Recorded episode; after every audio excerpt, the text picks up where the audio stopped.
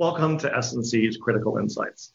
I'm Mark Trevino, and I co-head the firm's corporate governance practice. With me today is my partner, Annie Ostrager. At S&C, Annie wears many hats. In addition to being the co-head of our labor and employment practice, she's a leading member of our criminal defense and investigations group. Today, we're discussing lessons from the 2020 proxy season on board diversity. Good morning, Annie. Good morning, Mark, and thanks for that nice introduction. For a while now, board diversity has been an important topic for institutional investors, individual investors, and corporate stakeholders generally. And that has had an effect. If we just look back at last year, on a variety of vectors, 2019 was a record setting year for the appointment of women and ethnic and racial minorities to corporate boards. Originally, the focus was on female representation on corporate boards. But the 2020 proxy season is arguably the first time that US public companies received a meaningful number of proposals specifically focused on the issue of racial diversity. I agree, Mark. I think that if you look back historically, there's been a focus on gender diversity for a few years now, but there's been a sea change where we're starting to see greater emphasis on increasing racial diversity on boards and in other senior positions. And we've already seen as an output of that litigation in this area. That must explain why you're here, Annie. What type of cases are we seeing now? Indeed, Mark. Since July of this year, six shareholder derivative suits have been filed against the boards of Oracle, Facebook, Qualcomm, Norton Lifelock, The Gap, and Danaher Corporation. With the exception of the suit against Danaher, the other five suits were brought by the same plaintiff's firm, raised similar claims, and seek similar relief. These complaints all allege breaches of fiduciary duty for failure to ensure diversity on the board, aiding and abetting those breaches of fiduciary duty, abuse of control, unjust enrichment based on claims that pay was higher for board members due to discriminatory pay policies against minority employees, and violations of the Securities and Exchange Act. These complaints allege that the company directors repeatedly made false assertions about company commitments to diversity and inclusion and fell short of stated objectives by failing to retain African American members on their boards or among other senior officers. Great. So, in addition to shareholder engagement, shareholder proposals, public and media pressure, and legislative pressure, we now also have litigation focused on increasing board diversity. Yes, that's right. And I think we can expect, given all the public attention in this space, to see even more of that going forward. So, these cases, many of which were brought by the same firm, are they seeking any specific type of relief? They are. In this first wave of cases, the remedies sought by plaintiffs involve an effort to replace current or new directors with other minority candidates. For example, some plaintiffs are seeking to impose a specific target for diversity hiring for the next five years, which in and of itself can pose complicated employment and litigation questions, and mandate annual diversity oriented training for the entire board. Plaintiffs also seek to have these companies revise their executive compensation programs so that at least 30% of compensation is tied to achievement of the company's diversity goals. And that is a huge metric by any measure. It sure is. For those of us who follow shareholder proposals, you can see how this litigation actually is hand in glove uh, with shareholder proposals because we have seen a variety, obviously on diversity initiatives, but also on tying compensation uh, to success in that area. Today, I think we'd say about a little over 10% of S&P 500 companies disclose some type of diversity metric in their compensation plans. And, and anecdotally, certainly there, that practice is likely to continue and to increase. That being said, those are usually qualitative metrics and are part of other metrics. And the result is that the actual impact of the diversity metric is small so uh, say four to five percent.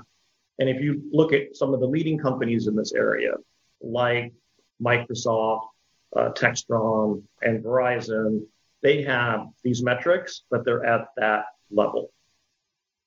Right. And as of now, I would say that's a minority even to do that and to disclose it and to tie it in any way that can be quantified. Because as you say, for uh, many companies, this is a much more qualitative assessment that couldn't be quantified easily.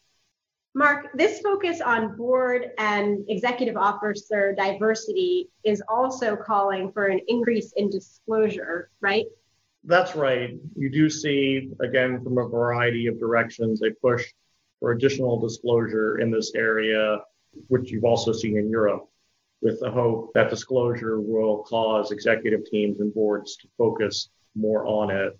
Uh, in July, also, institutional shareholder services inquired to uh, U.S. companies and their whole portfolio, uh, requesting voluntary disclosure on self-identified race and ethnicity characteristics for each company's directors and their executive officers.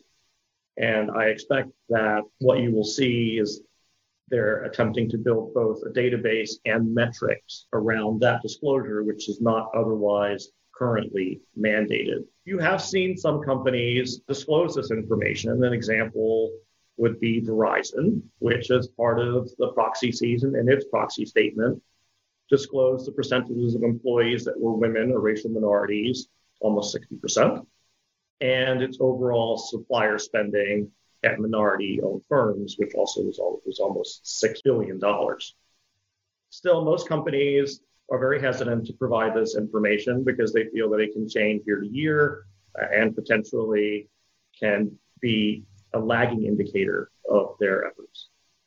I think that's right. And I also think there may be concerns about what aggregated information like that is even really telling you.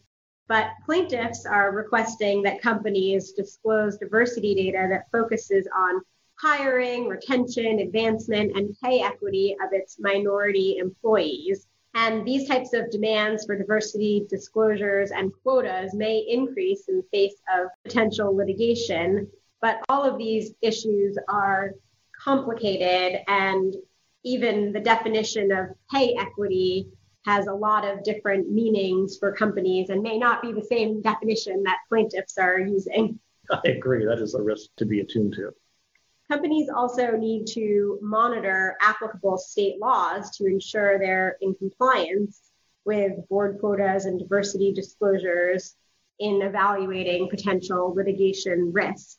In 2018, California, for example, became the first state to enact legislation imposing a gender quota for corporate boards. Recently, California's legislature also passed a bill signed by Gavin Newsom, the governor, which broadens the requirements to include quotas for historically underrepresented ethnic communities. This law will take effect January 1st of next year and allows companies headquartered in California to meet those requirements by the end of next year. While it's unclear whether this law will survive legal scrutiny, other states are considering implementing similar legislation. A pattern which we have seen started in California over the past four years. That's right.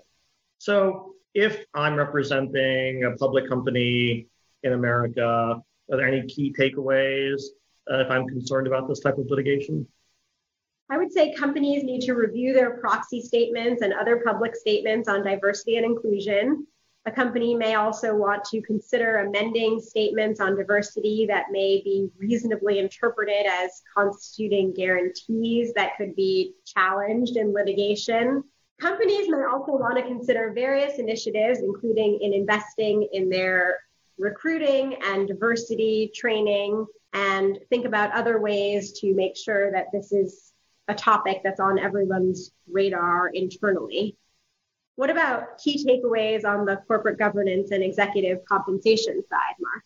Well, of course, they should track uh, shareholder driven and private sector initiatives, potentially through podcasts like this. But also, as they think about increased disclosure, they obviously need to think both about what they're disclosing, what the reaction will be, but also the need to disclose that information consistently over time, which is a separate type of analysis, and also that that information goes through the same type of vetting process as the other disclosure information that the company puts out. And that has been something that issuers have only gradually become attuned to. So thank you very much, Annie. Thank you for listening. For more information, please visit us on the web at www.sullcrom.com.